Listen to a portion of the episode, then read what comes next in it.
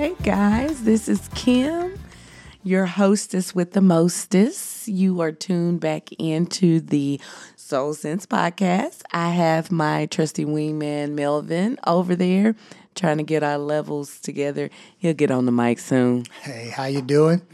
And we are so appreciative that you guys have tuned back into us. Now, let me say this. I am getting over a cold. So, you know, I do got my grown and sexy voice on. if you hear a little bit of uh, coughing in the background or a little, I may be drinking a little water here and there. So please bear with us. And we've been upgrading our, um, what is it? Our equipment.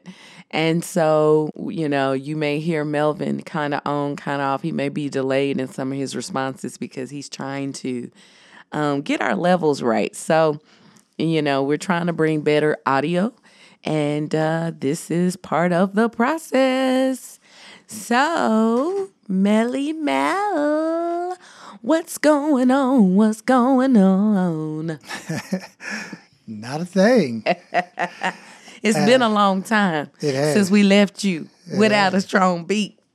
it has been a long time. Um, yeah, a lot of a lot of stuff been going on. Been um enjoying some uh we've been having some good family time, I think. We really have. And I guess the last time I think the episode went up on January 25th, maybe. I think I checked earlier today and that's where we left off with our last episode.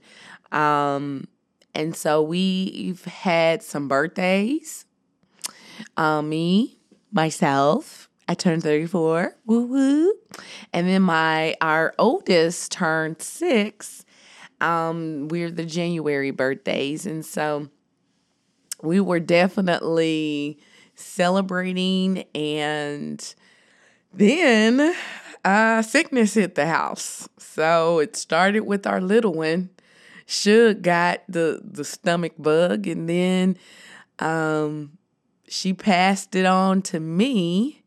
And then I passed it on to our oldest Toots. And so everybody got hit hit except for Melvin. Cause he got a stomach of steel. yeah, I, I, typically don't get uh, hit when the whole family gets hit, but you eat McDonald's and there it go. Listen, I will not have you blaspheming McDonald's Look, while I'm in your presence. Guess, yeah, I mean, it's the only thing to give you food poisoning. I'm just saying. I mean, I've eaten McDonald's how many times in my life, and I've only gotten two cases of food poisoning. To yeah. me, that's a good. Well, that's a good uh, ratio. Well, I ate a lot of hot dogs in my life, and the two times in my life I've had uh, food poisoning, it's been because of hot dogs. I mean, hey, I mean, hey. So, I mean, it's kind of like the person who gambles. The more you gamble, you're going to hit. The more you eat McDonald's, your, your chances of getting food poisoning is going to happen. So, yeah, well. But anywho, that went through our house and you know, so we were getting over that and just other things. We really, like Melvin said, we've had some family time. We went out to the museum and um, and here in Dallas, they got lots of stuff like that. So we took our girls to the Perot Museum of Science and that whatever it is, the Perot Museum. And it was fabulous. We had a great family day, and uh, both the girls had a great time, which I was really surprised that our little one really enjoyed it. But they actually had a toddler museum for them. Yeah, that was nice. I, I enjoyed that. Uh,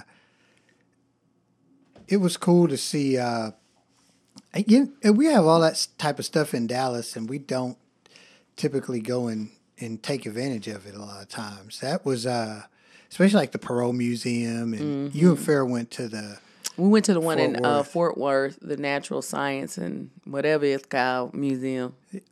yeah, you know, the one thing that's kind of, I guess, challenged me or convicted me um, and I guess probably you too, is you know we have a daughter that's um, our kids are full of life. F- first off, both of them, but uh, my oldest is she's super energetic and she's very inquisitive and you know she's intelligent um, and you have to be careful not to just you know there's certain things where you want to teach them self-control and whatever else. But i think there's also the part of it where you got to make sure that you're challenging their minds you know what i mean? Mm-hmm. um, my, I was talking to my mom yesterday, and she was like, you know, you've got to make sure that you guys are challenging Farah, that she is uh, being stretched more than just in school, because they're only going to do so much. Yeah. But even at home, just making sure that we are pushing her to think, pushing her to uh, be challenged, basically, um, because and she was like, you know, just from her interactions with her, she could see where when when she is idle or when she not just being idle, but when she's not challenged, um, she can be. Uh, that's when she kind of gets in trouble or whatever. That's when she goes off the rails a bit. Mm-hmm. so Good old Mama B. yeah, yeah, And she got them old nuggets. But I, I mean, I agree. Me and you know, me and your mom talk a lot, and you know, we got our own personal, private relationship. And and I would have to agree. You know, like what that's it's. I was having a conversation today, and I was uh, telling the person I was talking to is that like, you know, I feel like we're at this place. We've you know, you have children and we've only been parents for 6 years. So let's keep let's keep keep that clear. Like we're not experts, okay? but, you know, you have your children and they're little and they have personality early on, but like they're so moldable to a point where like what they may do it to they're probably not going to be doing that when they're 12. You know what I'm saying? I mean, because they grow and they become more complex. But like now, I feel like we're at a fork in the road where like if we don't nip certain things in the bud that it could go far left and then if we don't fan certain things then she'll lose certain like strengths that she has you know? And it's like i'm seeing it very very clear of like okay like we have to address this. And it's been stretching me. It's been stretching you too because it's like I, hate to say it but for lack of better words you know when your kids are younger you ain't got to worry about a lot of stuff. I mean, let's just keep it real. Like you can you really can be like I don't want to use the word lazy, but you don't have to put as much effort. Like I feel like now we have started to parent. Like I really honestly feel like we are parenting. Like we are having to explain consequences. We're having to really give out discipline more than sitting in timeout. Timeout don't work for her now. Like she she's a kid now. She ain't no little baby. Like I put my little one in in a timeout chair tonight and it fixed it just like that. No, like now we're having to really mold character. Like, okay, like if you do this, you will have this consequence. The decision is yours. You know what I'm saying? Like she had a place where she can make decisions. And so it's like we've been going on a string and we've shared this before with you guys about just where we're at. And it's, I mean, by no means do I feel, I feel a totally huge like improvement. Her her behavior has been great, don't you think? Like yeah, I think so. I think it's been vastly improved. Yeah, but I we have just noticed, you know, like you know, you hear older people or people who have like adult children or teenagers say like, you know, you have to really mold things to that individual, to that individual child. And, you know, we have just both agreed as we've just been observing her and the things that motivate her, the things that don't motivate her. Like, we really can't let up on her at all. Like, she can't have a lot of independence. Like, she can be independent, but we can't give her a lot of freedom to just willy nilly because she can get into trouble by herself. Like, I don't know if I'm even explaining No, that, I right? yeah, you are, and I, I think it's a matter of. So we definitely want her to be independent. We want her to have a sense of self and we want to give her the room to develop and become her own person. But I think it's our job and what we not not that we have it figured out, but I at this point I feel like it's our job to give her a a canvas to paint paint on, right? Not not just making her have to. I think about it like if, if I'm drawing on a piece of paper, and I'm drawing pictures, and you know, you tell me, hey, draw whatever you want to draw, color whatever you want to color. So you're giving me freedom to express myself. Mm-hmm. But at some point in time, I'm going to run out of room on this paper. Mm-hmm. And so I'm just going to start drawing over it, over in it, and over it.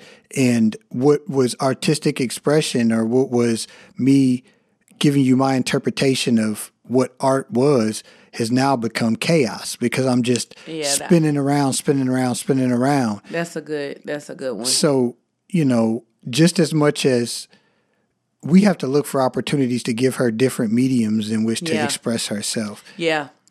And and we that that's probably been the biggest aha moment for us is that that very thing there is that like like we can't just taking her to the park. That's not the only thing like we've been having to get like creative like taking her to a museum like being very intentional with getting one-on-one time with her getting time with her where it's just the three of us. You know i'm saying? Like we're really seeing that. And you know to some people that'll be like well that's probably all kids. Well maybe to a certain degree. But as i reflect upon my own childhood um I didn't need my parents were able to give me. Now I had my own quirks, but in this area, I was able to have a little bit more into like freedom in that. Like they didn't have to, but right now, at least in this time in her life, we're having to have to kind of like have the reins kind of tight and you know and just really trying to find the balance where we're not smothering her with that but giving her clear boundaries and expectations and allowing her to meet them you know what i'm saying? And it's very clear so if you don't meet them then you know what the consequence is. And that has helped us especially me because when there is a, a, a expectation you know it's if you rather meet it or you don't. So if you meet it we good. If you don't you know what your consequence is. And so it takes a lot of the emotion and the frustration out of it for me. So yeah that's where that's that's probably a big thing that has been going on Wonderful chillings. yeah i mean i love my babies now i love my babies and then Shug is 18 months and she is And it's not Shug Avery, it is Suge Knight. Eh, yeah, yeah, yeah, basically.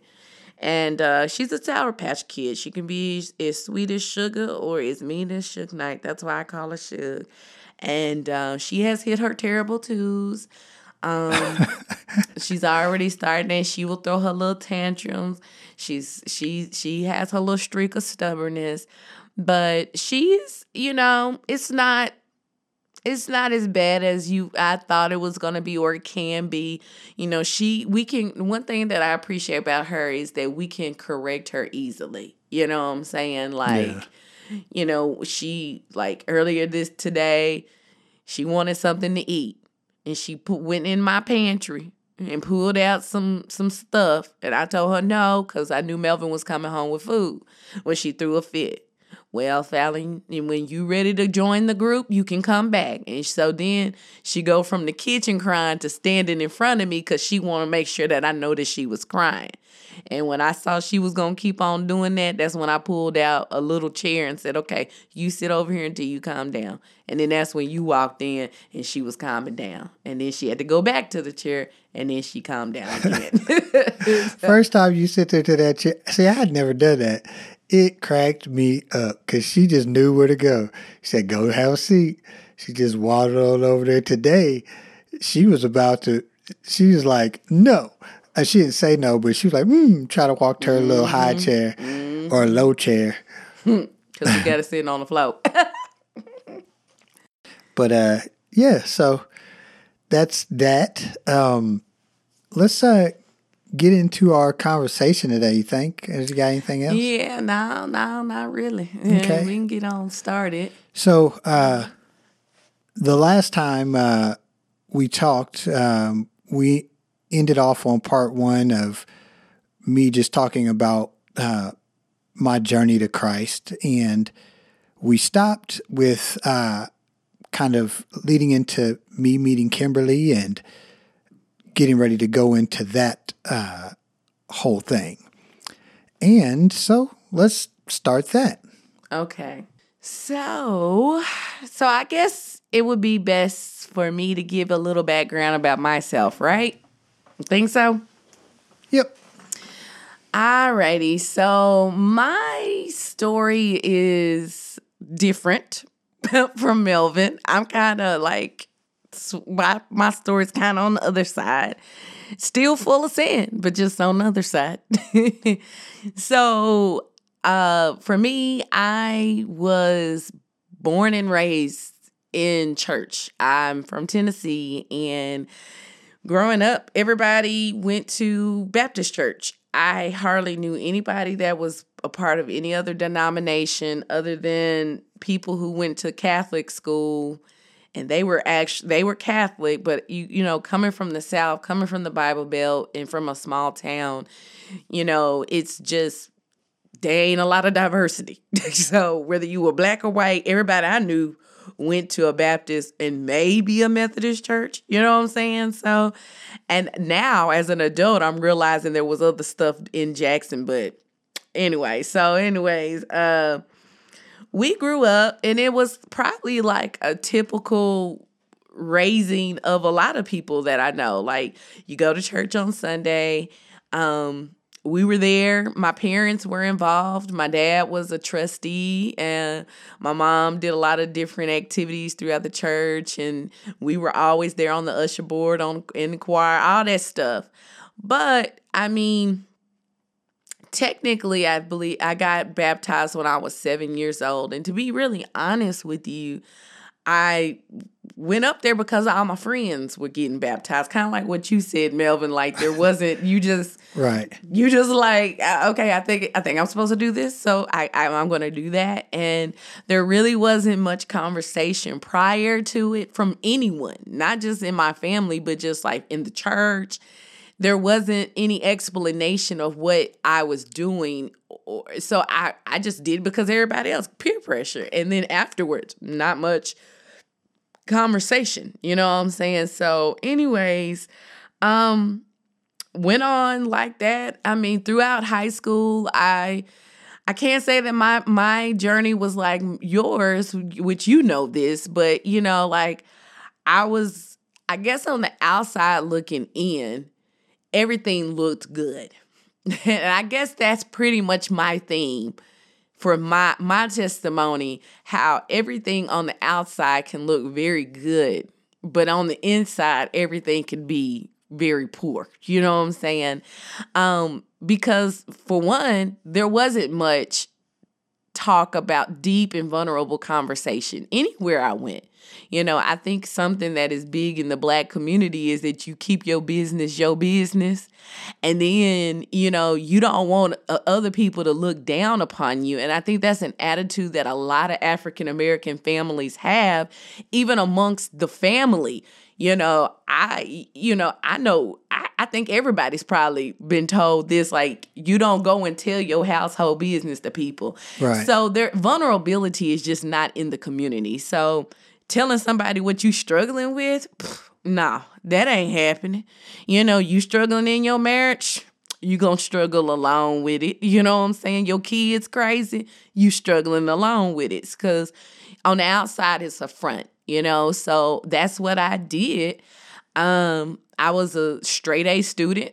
I i graduated from high school 4.0 gpa i played basketball volleyball. I, I mean i was very active. I was in a lot of organizations beta club national honor society you name it. I was that girl you know what i'm saying? Um but like I said, what a lot of people did know was I was out there in them streets. so, I mean, I definitely dated guys early on in my, you know, uh, in high school, you know, and, you know, I was good at hiding what I was doing.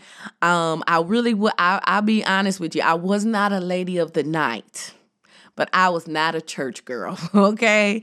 And we'll just keep it at that, okay?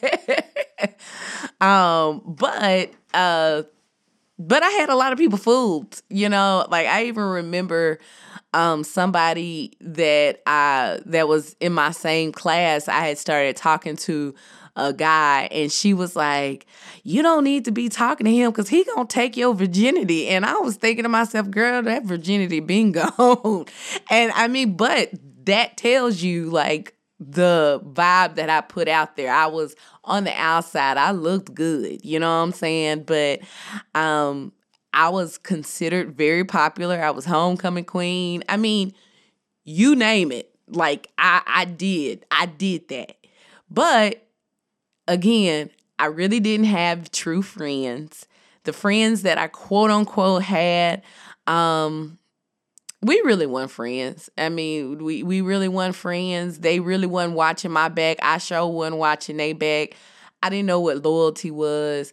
And so I kept on like that. But in the in but all the while saying I'm a Christian and I and and I believe in God. Okay. Um go to college, that behavior continues. I mean, again, like I said, you know, it really wasn't until I became a Delta that I was kind of in that situation forced to like show more vulnerability about myself and tell things about me and my life that I did not know. And then I also met people that were in the same boat as me, you know? And so it was more of a comfortable space to share more, you know, hurtful and, you know, uh, vulnerable things about my life. But, um, still, you know, I mean, there was still like a level where it was like, I, I ain't going there, you know? Now, mind you, in college, I was a, a big drinker. Um, I really was. I've really never been a smoker, but I've tried it. And and when I say smoker, I'm talking about marijuana. Talking about weed. I didn't. I didn't try anything else outside of that.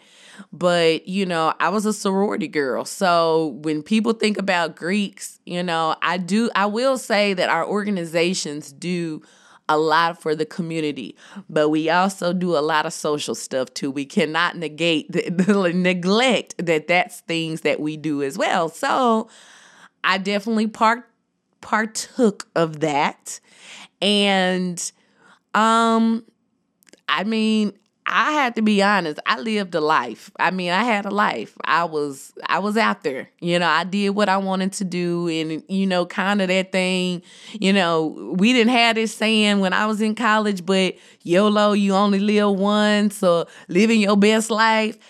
We weren't saying those things, but that's exactly what I was doing. I was living my best life. So, and so what I wanted to do, I felt like, you know, I went to college. I have you know, I had freedom at that time because in high school I didn't really have that freedom. I had to do a lot of sneaking around, you know. But when I went to college, man, you know, have a dude spend the night, that's nothing. You know what I'm saying? Get sloppy drunk, throw up the next morning, that's nothing. You know, stay out all night, don't go to class, that's nothing. You know what I'm saying? So I could do that, you know, and so and that's what I did, you know. So Anywho, um,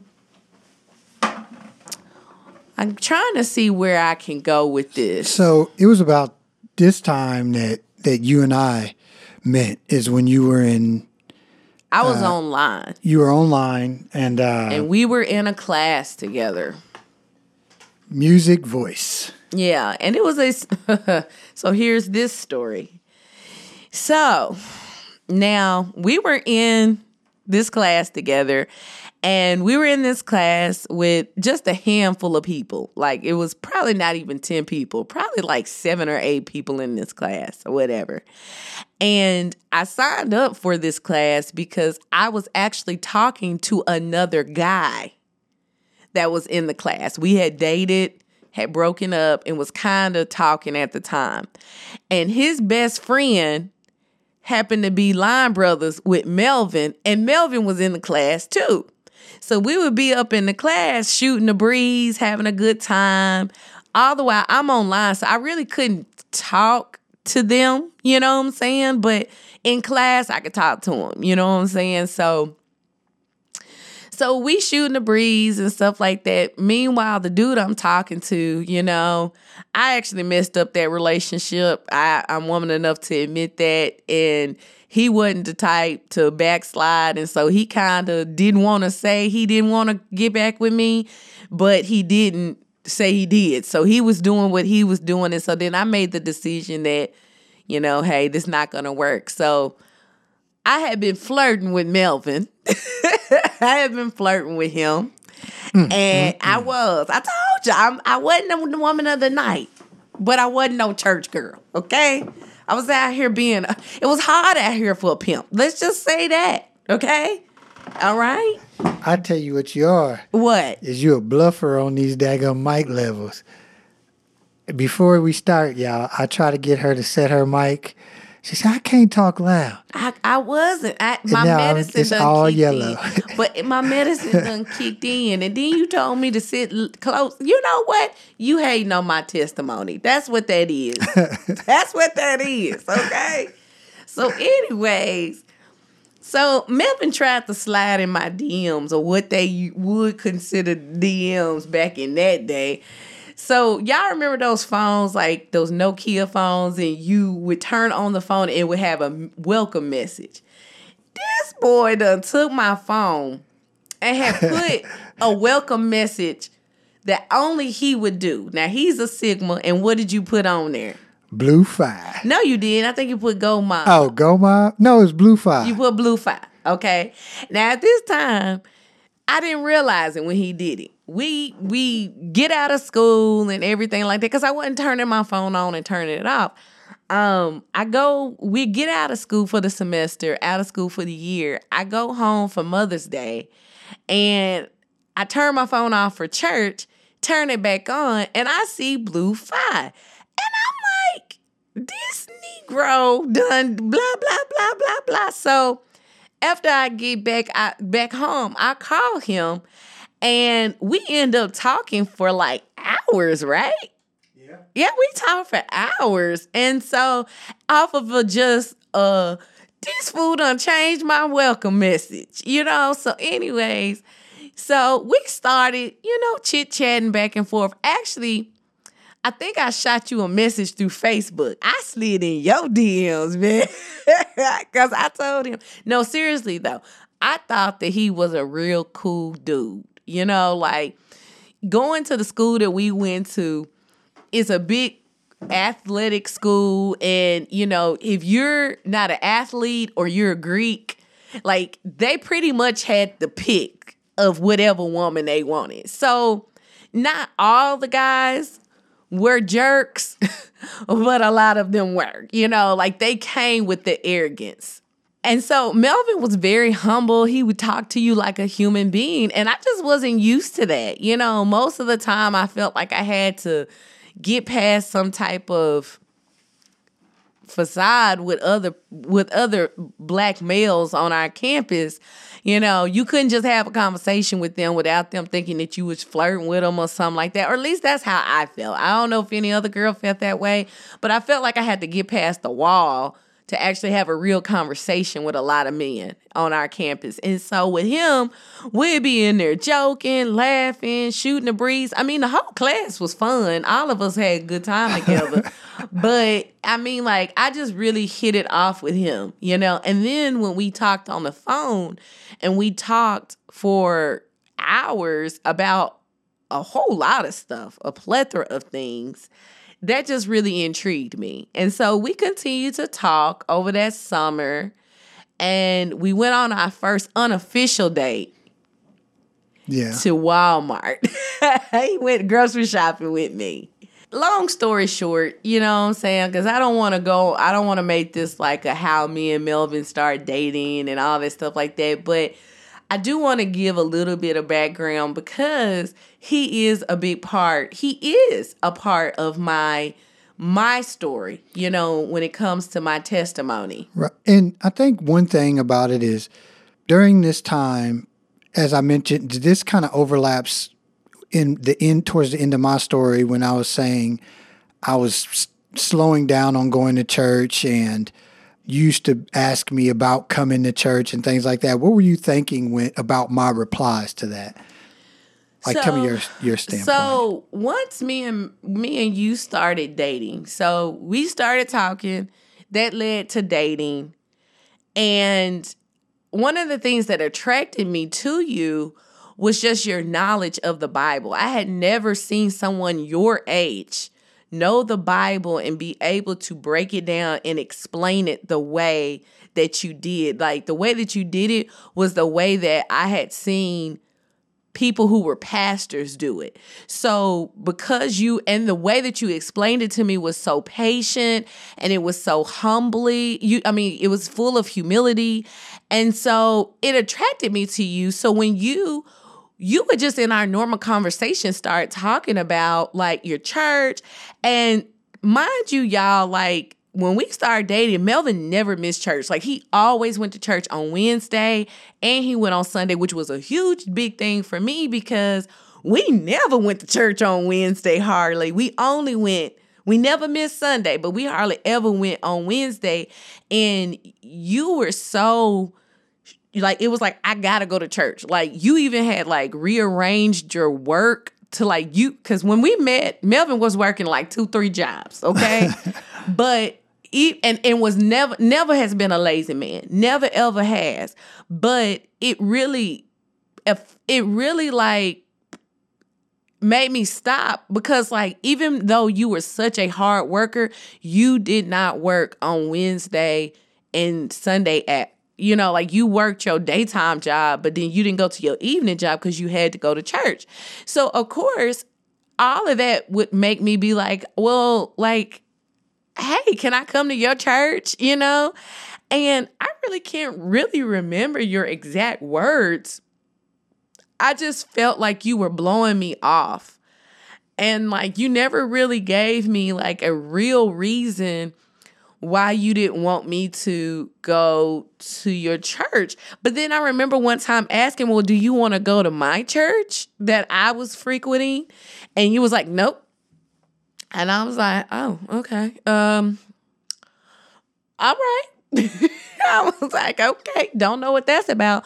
And I really don't think that I thought too much into it because, like I said, you were already different from every other person that I had talked to anyway. Like I had definitely dated guys who went to church, but you were very disciplined in like when the Bible says don't give up the meetings of the body, like and I didn't even know that scripture then. But now in hindsight, I'm like, you were very, very disciplined. And as somebody who really wasn't in into my relationship with Christ at the at the time, I could see that, even though I didn't know that. And that stood out to me. So I didn't understand because, like, even in our conversations, you would talk so highly about people at your church. You would talk so highly about your spiritual experience. And I knew that you cared about God. I knew that you loved God, but I didn't know. I mean, really, honestly, I think that I thought, I guess I thought that you were ashamed of me. Like you didn't really kind of want to bring me around. Like I wasn't good enough. And I think we might have actually talked about that because I remember, yeah, we did because we sat on, I remember we being at my apartment and we were over there um, by some of your frat brothers' apartment and we were sitting on the stairs outside. And because I think it came up because I was, we had been talking for months and everything was good. And I just was thinking, like, well, why am I, I why are we not official? And you couldn't give me an answer. Mm-hmm. But I knew that you liked me. So it was like, am I not good enough? Like, are you ashamed of me? Like, you know, I felt like my life, that was the first time I felt like my life was catching up with me because, like, you like me, but you like down low like me. Mm-hmm. And then you, like, after we had that conversation, and you was like, no, it's not that. It's just a lot that's going on personally. And then that's when I was like, oh. And so I just let you figure it out at that point. And I do think that part of it was I was ashamed of the way that I was going about it because as you see now, my my relationship with you was not spiritually driven. You know what I mm-hmm. mean? Mm-hmm. What I should have done was when I met you, my first thing, our first conversation should have been spiritually driven. You mm-hmm. know, I had a, a great opportunity to share with you about Christ and whether you came out to church with me or not, I could first off that should have been the first thing is me testing the temperature uh, of of you spiritually to see if we were going to be equally yoked. But in all actuality, I would have probably been the the drag on you because though I had a lot of intellectual uh, understanding of the Bible, I think at that time I was spiritually weak, you know, just spiritually broken and not really wanting to confront the things that that I had issues with. And like we talked about last time with people and things, I've I've always been the type of person it was always very difficult for me to trust people in general. You know, I've been very my my life I've been very aloof. I've never had like a true investment in people. And in that time I did and I opened myself up and made myself vulnerable and I got a lot of wounds because of that. Mm. But like I mentioned before, these things are they could have been dealt with. And at the end of the day, I never became a Christian to have friends and for these different relationships. Mm. I became a Christian specifically out of my reaction to what Jesus did for me. Mm-hmm. But I got so caught up and so mixed up that I left I lost my my focus. You know, I wasn't paying attention to to my original love. Mm. And I think back about that time that you're talking about right now. And you know, I think everything happens for a reason. But I do feel like sometimes I think, what if what if I would have handled this righteously? You know mm. what I mean? Mm. So in a sense, I think there was some shame, but it was because of me, really. It was just me being selfish. Instead of loving you, I was very worldly about my feelings towards you, and it was like a selfish love. Um, instead of a love, like if I loved you, I would have been concerned with your salvation more than anything, as opposed to me just being uncomfortable in a situation. Yeah. And and I, I honestly didn't even remember that until we're just talking about that now, like that conversation we had on the stairs at the apartment, and just like really just thinking like, you know, this is like the first relationship that I've been in where I just feel like it's just good. And like really accepting the fact that like he's probably heard some stuff about me because I hadn't been in a couple of fights at that point. And, you know, me and my line sisters, we was not going. And so, like, I just was thinking, like, man, the decisions of my past and caught up with me, and he's hmm. just kind of ashamed of me. And I was like willing to just let you work through that, but like, I wasn't gonna make let you like make me feel bad. Like, I wanted you to tell me that, and then when we talked, I was like, okay, so this ain't me, you know? And so I don't know. And then next thing I know, you stopped going to church. And then we started really getting heavy into our relationship. We continue our relationship. I grad you graduate first, then I graduate like a year later, and we get engaged. And we start our married life. And let me tell you guys something. this is funny. it's a funny story, but we actually, as a couple, I remember us getting married and we having a conversation like we got to find a church home.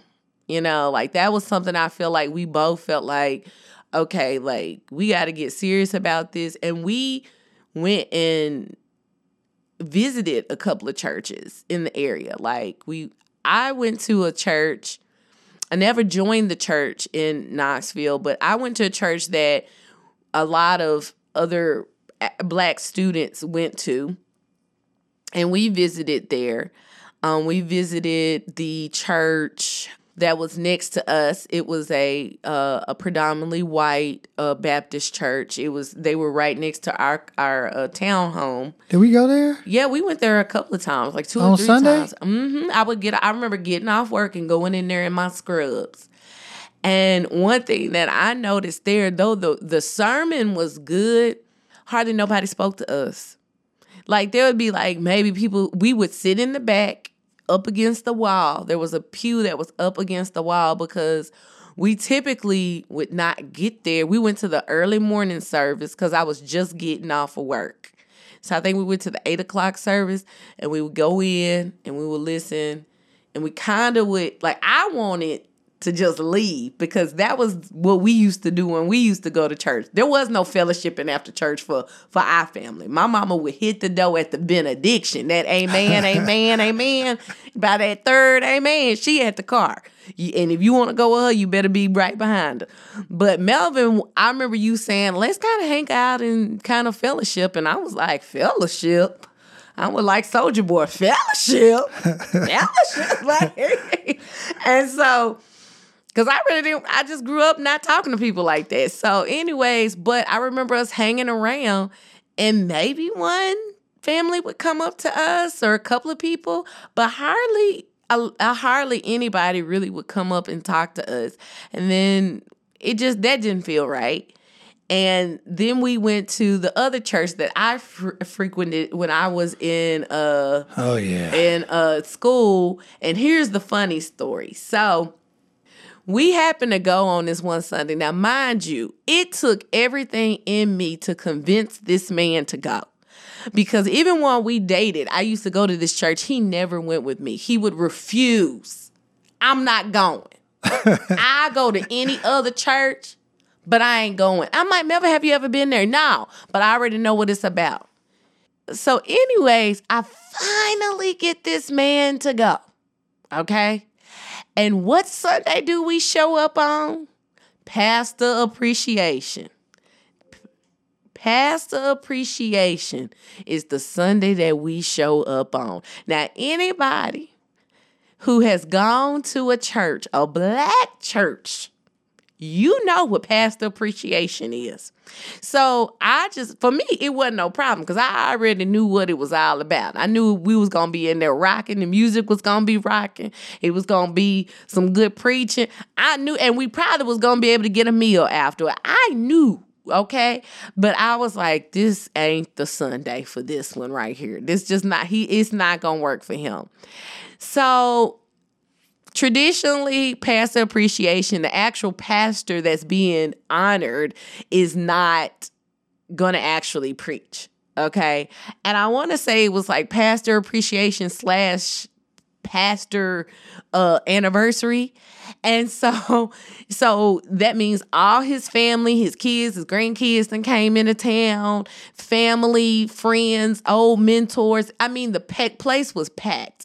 And so they end up getting they always have a pastor come in to preach because he's get the actual pastor is getting honored. So, anyways, this visiting pastor gets up in the pulpit and some another he's made starting out and he's making small talk. And he says something like you know i've seen him come from a long way. And even when his daddy was preaching in this pulpit da da da da da. And then he makes a comment like but you know what? I looked out there in that that parking lot and i see that he got him a mercedes benz and i had to knock him down a peg said you ain't arrived until you get two mercedes benz And everybody in the congregation, it's like a roar of laughing. You know what I'm saying? And even I start to kind of chuckle because I'm used to hearing this type of talk. Okay.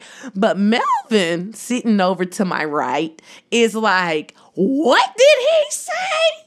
And he says it so loud, y'all. Like, I'm just like, Did I? Yes, you did. And I was like, shh. And he and you was like, I will not be quiet. How dare he say that? I said, Oh Lord, babe, please don't embarrass me up in this chart. Please. But listen, this is the thing though. This church is in the middle of, the, hood. Yes, it is. Like right next door to the big projects right on down. that they knocking down that people getting shot at and half the people in there ain't have a nickel to rub against them, us True. included. True. We may have been a little bit better at that time, but still I know. I I was like But at the time, I didn't know. Because, like I said, I grew up hearing that. And when you grew, grow up hearing stuff, you accept things as if it's okay. But you know what? I think that it was good that that happened because if we would have went in there and everything would have went smooth, I think it would have been like I could have got comfortable. Mm. You know what I mean? Because even when I was sitting in there, because we went there one other time or something like that, and um, I I remember looking around being like, you know what? I think I could do okay here. Um, you know, I could become part of the board or something like that and you know find some pl- ways to serve and you know really try to make this thing work and and not being judgmental on any church or anything like that but the church we went to like i, I mean i'm a big like kimberly said I, I was into the word and i was a a i was really into doctrine you know well i am into doctrine and understanding what the bible says line, lining up to doctrine, period. Um, not just Christianity, but I, I, I've studied religion in general, um, in depth. And uh, I knew that, that this, there have been some things worn within me, but honestly, I was like, you know, there may be some things that are off doctrinally, but I can help to change the, the culture.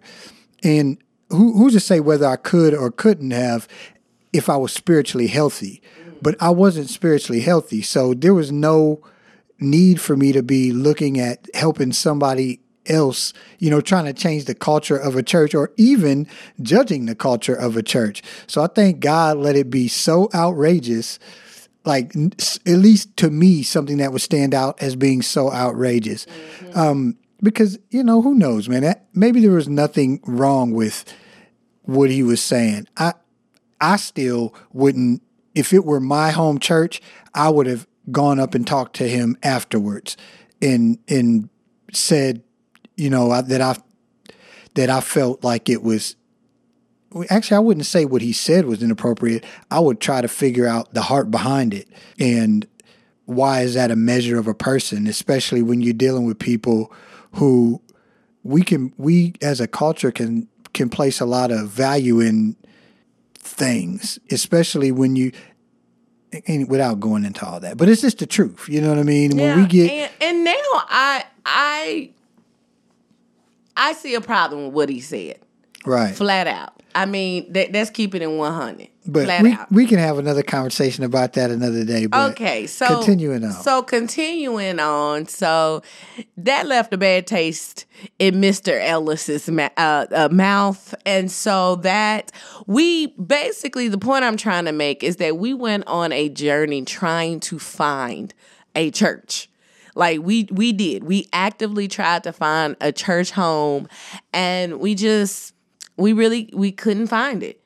And so, um, randomly, I think we kind of gave up a little bit, or kind of just felt like eventually we'll find something. You know, I think I knew that we were going to move from Tennessee. So I figured when we move to the next place, we'll probably find something there because we're going to go to a bigger city. There'll be more options. And boom, you know what I'm saying? So randomly, one day Melvin comes to me and says, Hey, my old roommate Birch is preaching at church and I want to go see him. We're going to go on Sunday. I was like, okay. I mean, all right. You know, and at this point, I was working on my master's degree. I was in my uh, nurse practitioner program. And um, I was like, okay, cool. You know what I'm saying?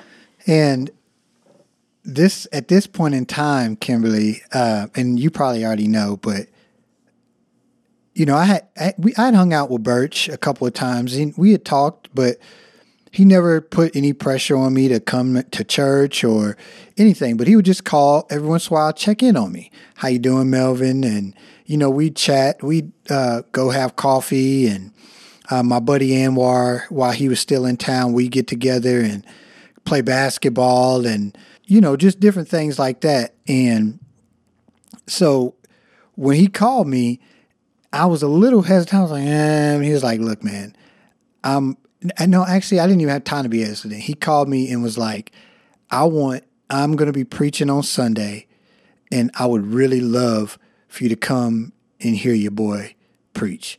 And I don't know what was so special about this Sunday because he had preached before. Maybe it had been a while since he had done it. I don't know, but I'm pretty sure that that he had preached in front of the church before. And I, w- I want to also say this so it's clear. This this um, person, this friend, this roommate was somebody who went to Melvin's church that he had stopped going to. Oh yeah, yeah, yeah. So it's not like this was just some random person that he had just happened to be friends with and he invited us to his church.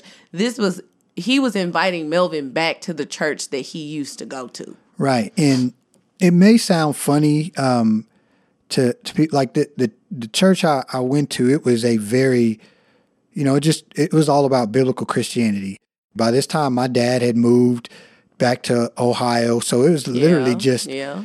these people were were my family and we really were in the mission together you know we'd be out pray we prayed together cried together laughed together went through good times bad times and You went on a mission trip. went on mission trips with them not with birch but with other people. You know these were people who and like i literally became a man with these people you know what i mean with with this group of friends. And we were i mean thick as thieves man. I can't even describe the the type of bond that that we had. And me going back i i remember of course i said yes and i remember i was so nervous mm-hmm. i was so nervous And I didn't understand that. because i hadn't seen these people in forever But I didn't understand it. and i had yeah go ahead Oh, well, I didn't understand it because here's the thing. Melvin had not told me all the bad. At this point, I didn't know about what was going on personally with him. And I just thought he just didn't want to go to a church because, like I said, growing up in the environment that I grew up in, people church hopped all the time. So it wasn't nothing for me to see him not be being at a church, you know, because like I said, I didn't know loyalty, you know what I'm saying? So I mean, but all you spoke about when it came to the different people you would bring up were all great things. So I'm thinking this was gonna be a reunion. And how silly is that as a sidebar that we are married and you don't know squat about the biggest part of my my life up until then. We hadn't talked about it. Um, so we're married and we are Probably about for about a year and a half Yeah. at this point. and so we go out and it, I don't even remember what the message was. I don't either. But what I do remember is like people were so happy to see me. And I was mm-hmm. so happy to see them. And it just was a missing piece in my life. And and it really just it was like that that when when the Bible talks about like the the body and its purpose. And how the body, you know, it's just one body. We're all parts of the body, and you know, the eye can't say, you know, I don't need you, and whatever else. Um, I felt all the things that I had been missing, and I felt you don't know what you, you know, it's things that I didn't even know were a missing piece in my life, and I was like, man. And I'm looking at all of these kids who I, you know, who I babysat. Um, one little boy who I remember was jumping off the stage and I ran to his rescue and caught him before he hit the ground. People whose diapers I changed, well, not changed, but was there while other people changed them uh, and didn't change no diapers. But people who I babysat while they were waddling around, and these kids are, one of them's a basketball star, one of them is getting ready to go off to the Air Force and play football. And I mean, I'm seeing all these people, man, and as happy as I was, I was very saddened as well, like deep inside, that I missed out on all of this Wow. and that not I missed out, that we missed out on all of this. Mm. Because I started thinking like I just took into my hands what God had planned for mm. me. You know what I mean? Like mm-hmm. God could have had all of these things. It wasn't a, a a mistake that I had this class with you. It wasn't a mistake that we hit it off. Like we could have. We could how look at all we missed out on. And that's really what I walked away feeling. And then I started talking to uh, Birch, and I was like, man, I'm about to. And he had already known, you know, I'm moving like next week. Was it next week? Yeah, because that's the only Sunday I went. Or did we go another no, Sunday? we went a couple of more Sundays, but we had already made the decision to move out here to Texas. So we knew it was coming. and I had already had a job. Yeah, like I think it was like we went in August and you moved in September. Right. So it wasn't like you had many Sundays. Maybe you went one more Sunday or something like that. At the most. But like now let me paint how it looked to me. So he's telling you how he felt when he went. First off, you know, we go in and you want to go early. And so that's a, that's another thing I wasn't used to going to church early because we don't talk to people now. And it was a four o'clock service. It was a four o'clock service in the evening at another church. So I'm like, yeah, I can work this out because I can sleep in and I, I don't got to go to work until 11 o'clock, 10 o'clock the night because I was working night shift. I was like, okay, I can do this. But Melvin wanted to get there at like three o'clock. And I was like, what time the service start? He was like, four. Why we there so early? They gonna do Sunday school or something like that? I mean, I really, cause like I said, we did not fellowship, okay? So we show up and it's not a lot of people there. So I'm not used to that either, cause I'm used to going to like churches they got a lot of people they having to bring out folding chairs so it wasn't like a big group of people and melvin kind of wants to like sit up kind of close to where everybody else is i'm like nah let's sit back in the back again something else we used to do sit in the back Did we to sit in the back? we did, but we did scoot up a little bit, you know, because at first we were gonna sit all the way in the back. But then when we saw that nobody was sitting in the back, then we moved up a little bit. You was like, we need to move up a little bit, but we did not. We were still in the back of the people. And so I remember looking at Melvin and saying, Why are you so nervous? Like, chill out, you know, like thinking like and saying that. I think I said that to you. And at first, you know, when we walked in, now you got to understand that five years have passed at this point. It's been five years since Melvin has attended this church. We started dating. When we actually started dating, is the same time that he stopped going to the church consistently. That was 2005. By this time, we had had a relationship. We had graduated from college, gotten married, had been married for about a year and a half. That was about five years. It was 2010. And so he looked completely different. Like the last time they saw you, you had a lot of hair and you were kind of hippie Melvin, you know, baggy cargo pants. And you walk in and your hair's cut short, you got glasses on, you got a tie, button up shirt on.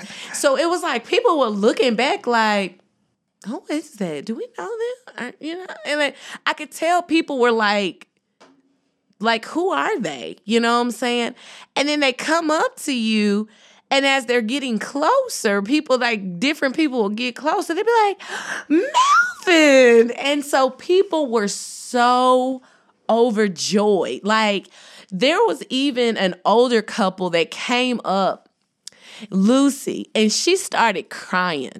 Like, that is how much people were so happy to see Melvin.